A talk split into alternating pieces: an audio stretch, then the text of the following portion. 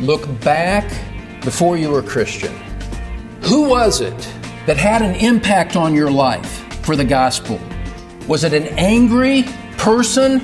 Was it someone who was severe on you with their arms across their chest? Most of us were wooed to Christ through the kindness of a Christian friend and showed this kindness to us. We welcome you again to the Truth Pulpit with Don Green, founding pastor of Truth Community Church in Cincinnati, Ohio. Hello, I'm Bill Wright, and today Don continues our series in the book of Titus titled God's Glorious Plan of Grace. We'll be hearing part two of a message titled The Peaceable Christian. Last time, Don showed us the things we need to avoid, including destructive lips and a combative spirit. Our culture abounds with critical words and sometimes downright nastiness. Christians are called to be different. We also need to advance and stand for certain qualities, and Don will cover those on today's broadcast. So have your Bible open to Titus chapter 3 as we join our teacher now in the Truth Pulpit. You see, Scripture calls us to something different, and Paul points to this in terms of we've looked at what he says to avoid. Now, what do we advance? What do we pursue? What do we put on? Go back to Titus chapter 2 here. It's one thing to say, don't uh, malign people, don't insult them with your words, don't fight. Well, what is it that we are to advance? What are we to put on? Well, notice that Paul calls us to a kind and peaceable spirit. And this is not the kind of teaching that people are going to really rally around in big numbers. If you follow anything on the internet, people who blog, you know that the quickest way to get an audience is to be controversial and to attack someone. That's just the spirit of our age, it's just the way that it works. Well, Paul calls us to something completely different. Instead of being self appointed boxers against everything that's around us, he says, look at what he says there in verse 2 Malign no one, be peaceable. Here we go. Gentle. Gentle. Showing every consideration for all men. To be gentle here has the idea of to be fair and reasonable. It speaks to a gracious tolerance with a world that does not share our spiritual commitments. Look, we don't approve of sin, but we understand that we cannot compel people to stop sinning. Legislation has never worked to try to make people stop sinning. Prohibition failed.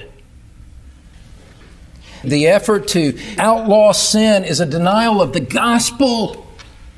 Because the gospel tells us that, that men in sin cannot stop sinning unless God intervenes, unless God is gracious and merciful to them. And so, to establish laws in the name of establishing righteousness, well, you have to be aware you're going to deny the gospel with that pursuit. What changes sinners is the gospel, not government legislation that's supported by the evangelical right. And so, instead of trying to compel people to stop sinning, we extend kindness to them instead of carrying a severe spirit toward them. You know, you come across people whose lives are a moral wreck Start with kindness and see where that goes. Gentle, peaceable, gracious interaction. Because you can know, no matter what you see on the outside, you can know that what Scripture says is true. The way of the transgressor is hard. It's difficult to live a sinful life. The consequences are painful over time. And so, because we know that, because some of us have tasted that personally from our own sad experience, say, Oh, that is so bad. You know what? I just want to be merciful. I just want to show some kindness, knowing the spiritual consequences of the way that you live. I just want to be kind to those in that slavery and bondage. Not a severe spirit. Beloved, if, if you have any question about whether this is right or not, let me ask you to look back on your own testimony. Look back on those of you that became Christians a little bit later in life. Look back before you were Christian. Who was it? Who was it that had an impact on your life for the gospel? Was it an angry person? Was it, was it someone who was severe on you with their arms across their chest? Or was it someone that showed kindness to you at a business lunch? Was it someone that showed kindness to you when you were arrogantly dismissive of what they said, but there was something disarming about the gentleness that they showed to you as a person? And it stopped you short. And you said, Wow, wow, that's different. That's different. I dare to say that most of us were wooed to Christ through the kindness of a pastor, the kindness of a preacher, a Christian friend who overlooked the sinfulness of our ways and showed this kind of kindness to us. It's true in my life. Those were the people that brought me up short in my anger and arrogance. And I said, Wow, I can't deal with that. That's something different. It convicts their conscience. And that's what we care about. Not to be the one who stands in spiritual judgment of them. Look over at Matthew chapter 7.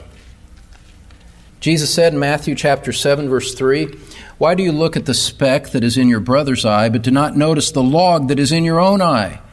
Or how can you say to your brother, Let me take the speck out of your eye, and behold, the log is in your own eye, you hypocrite? First take the log out of your own eye, and then you will see clearly to take the speck out of your brother's eye. Look over at Galatians chapter 6 along these same lines. I realize that some of these passages are talking about life in the church, but they manifest a greater spiritual principle of examining ourselves first and letting the recognition of our own sin and rebellion soften our hearts toward those who are still in their own sin and rebellion.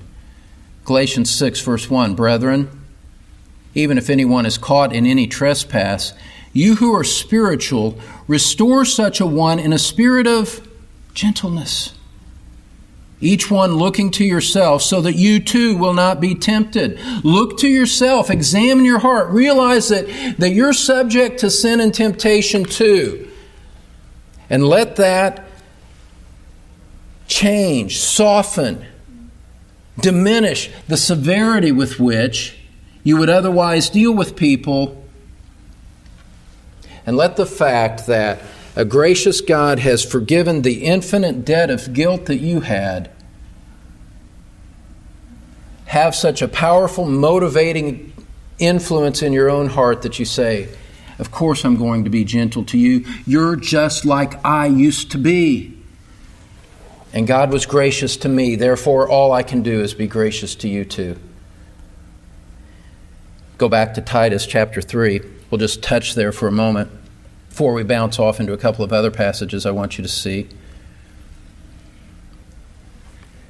Titus chapter 3, verse 2, he says, showing every consideration for all men. For all men, every consideration. This is restraining our natural impulse toward retaliation in the face of insults. We want to fight back. We want to bite back if we get bitten. Paul says, no, no. Show every consideration for all men. Obviously, that's going to include men who are unkind to us, whose lives of which we don't approve in one level. Paul says, show them kindness, show them peaceableness, show them consideration. Make that the defining mark of your Christian character. Look, we're going to have to take our cues as we look to the future down the road a few years in our country and in our world we're going to have to take our cues from Scripture because there's not going to be anything to reinforce this kind of attitude in our lives otherwise. It's going to get worse, it's going to get more hostile toward us. How do you prepare young people in their teens and in their 20s who are entering into a world that is going to be more openly hostile to Christianity than anything that we've ever known in our lifetime experience. How do you prepare them for that? Do you prepare them and teach them political action? Do you tell them that you've got to fight every, every inch of the way? Is this how we fight for Christ? Is that how we advance the purposes of the kingdom of God? Scripture is telling us right here your character going forward, your character going forward, the Bible says, as you live in the midst of a hostile world, malign no one, be peaceable, gentle, showing every consideration for all men. You start with your understanding of who God wants you to be. And you let Him sort out the consequences of how His providence unfolds in world history. Our starting point is the kind of people that we are. That's the one thing that we have control over. We can't control anything else. But we can respond in righteous submission to what God says this is what I want you to be like. You know, the more I think about it, the more this, is, this actually takes a big burden off my mind. I don't have to fight every bad piece of legislation that comes up. I don't have to fight every homosexual that comes down the road.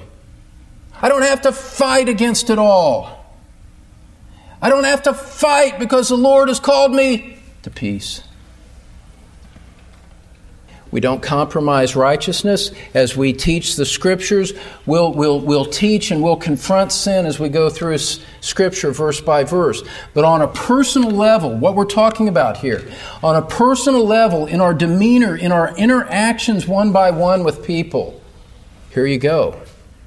Be peaceable, be gentle, and remember that. I don't know the answer to this question, but I'm very confident about it to help fuel and reinforce your convictions along those lines. Remember that it was a kind person sharing the gospel in one way or another that had the impact on your life.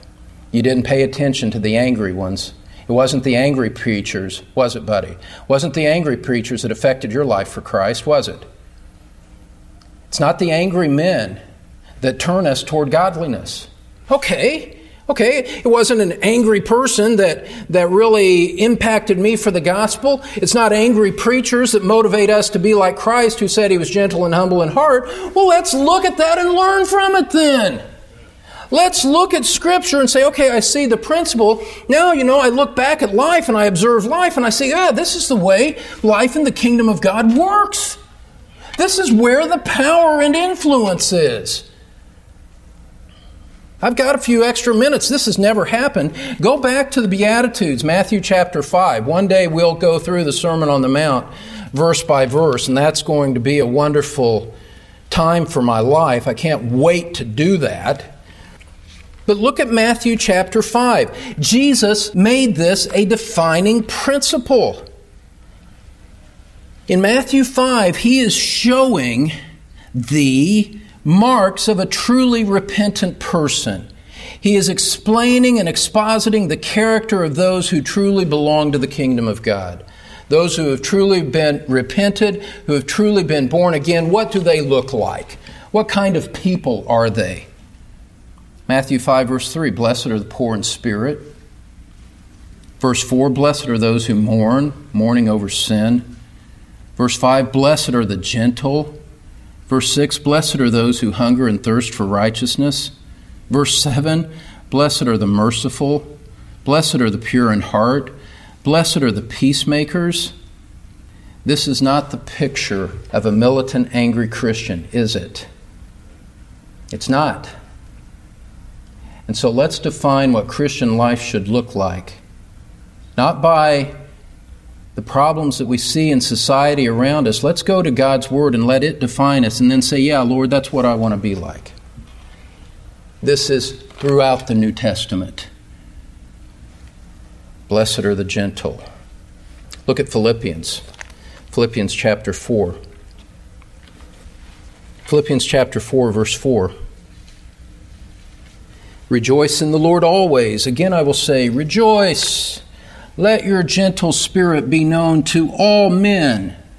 The Lord is near. Go over to the book of James. James chapter 3.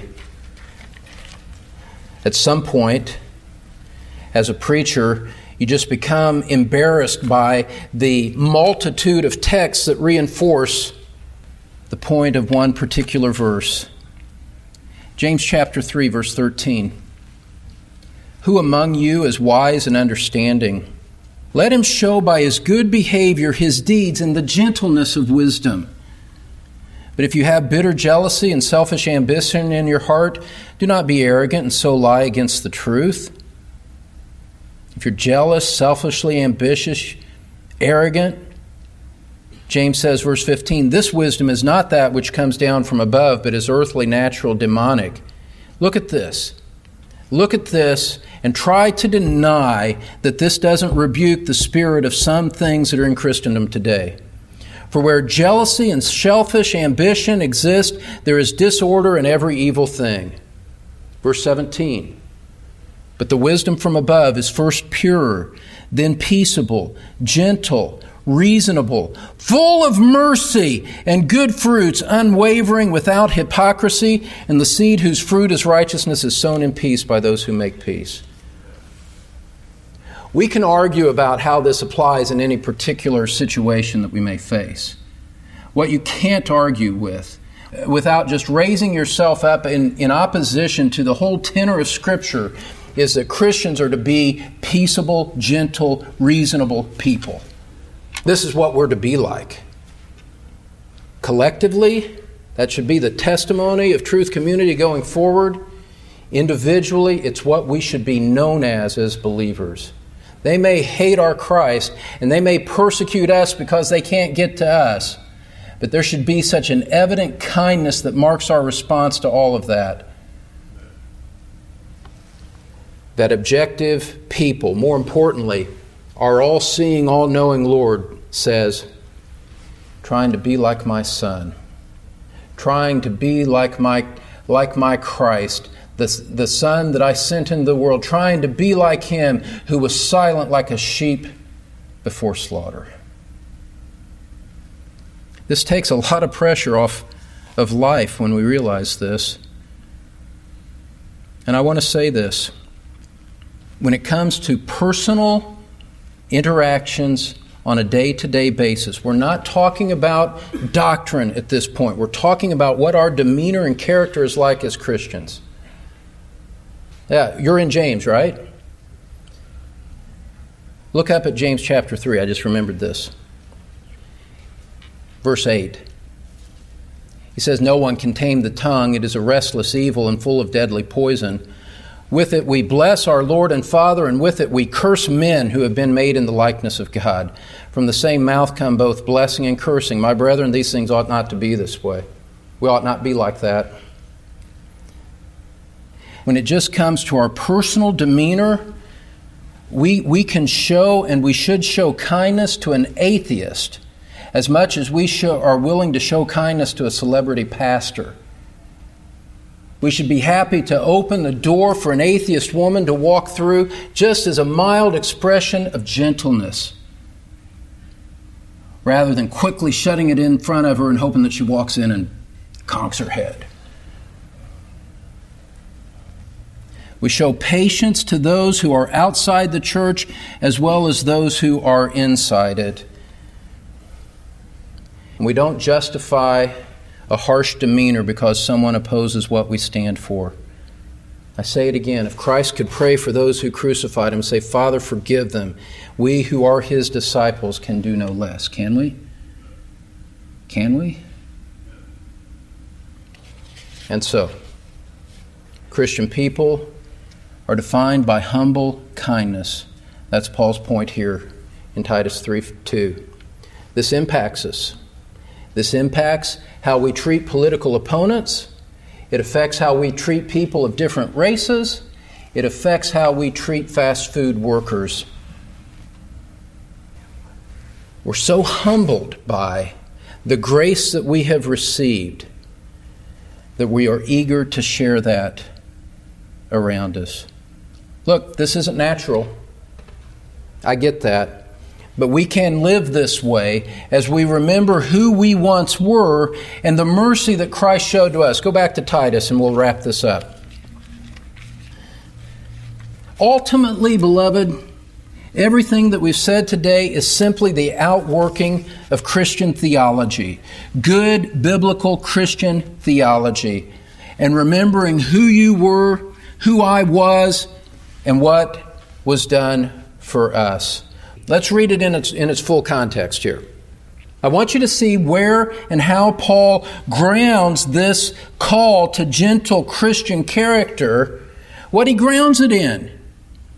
Chapter 3, verse 2 Malign no one, be peaceable, gentle, showing every consideration for all men. Verse 3 4. Here's his explanation Paul, why should I be that way? God, that isn't really the disposition of my heart right now. I get kind of angry at all this stuff. Why? Remember who you were. Verse 3 For we also once were foolish ourselves, disobedient, deceived, enslaved to various lusts and pleasures, spending our life in malice and envy, hateful, hating one another. Regardless of the degree in which you manifested that before you were a Christian, this is what was true of you. Every one of us. This is what we were like. We were foolish. We were disobedient. We were deceived. We didn't know the truth, and we weren't even looking for it. We were enslaved to lusts and pleasures. Don't try to deny it. We spent our life in malice and envy, hateful, hating one another. Someone crossed our paths, we reacted against it. This is what we were like. Verse 4 But when the kindness of God our Savior and His love for mankind appeared, He saved us, not on the basis of deeds which we have done in righteousness, but according to His mercy. We find ourselves as Christians in this sphere of mercy and grace and kindness, not because we, we worked our way into it. No, no. We were slaves to our anger and our lust. And God overlooked it all and showed kindness to us of eternal, infinite value when He brought us by the power of His Spirit to the cross of Jesus Christ. In a spectacular, eternal act of undeserved mercy and grace, God overlooked all of your hateful malice toward Him and toward others and said, I will claim you as my own. You come to Christ now. You belong to me. If you're a Christian, that's what's true. Now, let's just expand that out. If that's true of what we were, then how can we be, in response, be angry and hateful to those who are just like what we used to be? Beloved, it's all boils down to this. Having received grace, we extend it. Having, having benefited from mercy when we didn't deserve it, we show it to people who have no claim on it in our own lives and we're glad to do it in the name of our Christ. And as we do it, we remind ourselves one more time that to be a Christian is to live the most noble life there is. We hope you'll take today's biblical message from Pastor Don Green to heart. Be peaceable and gentle, showing every consideration for all people. That's the sign of a mature believer who puts Scripture first. An important reminder here on the Truth Pulpit. Well, Don, being gentle and considerate can be difficult in a culture that's so hostile to us. Tell our listeners how they can approach this scriptural admonition. Well, my friend, when you have a deep appreciation for what Christ has done in saving you, it completely transforms the way that you deal with men and women in your life. Christ saved us even though we were disobedient and hateful and alienated from Him, and yet He showed grace and mercy to us. Well, now, with that transformed spirit, that transformed heart, we realize that the thing that we must do is to show a similar like mercy and grace to others around us. To be vertically reconciled to God through Christ has a horizontal impact. We view men with mercy because God has had mercy on us. Thanks, Don. And friend, we invite you to visit thetruthpulpit.com where you can hear podcasts of our radio programs again at your convenience. And you can also learn more about this ministry. Once again, that's thetruthpulpit.com. Well, thanks for joining us today. We'll see you next time for more of our series, Titus God's Glorious Plan of Grace, on the Truth Pulpit with Don Green.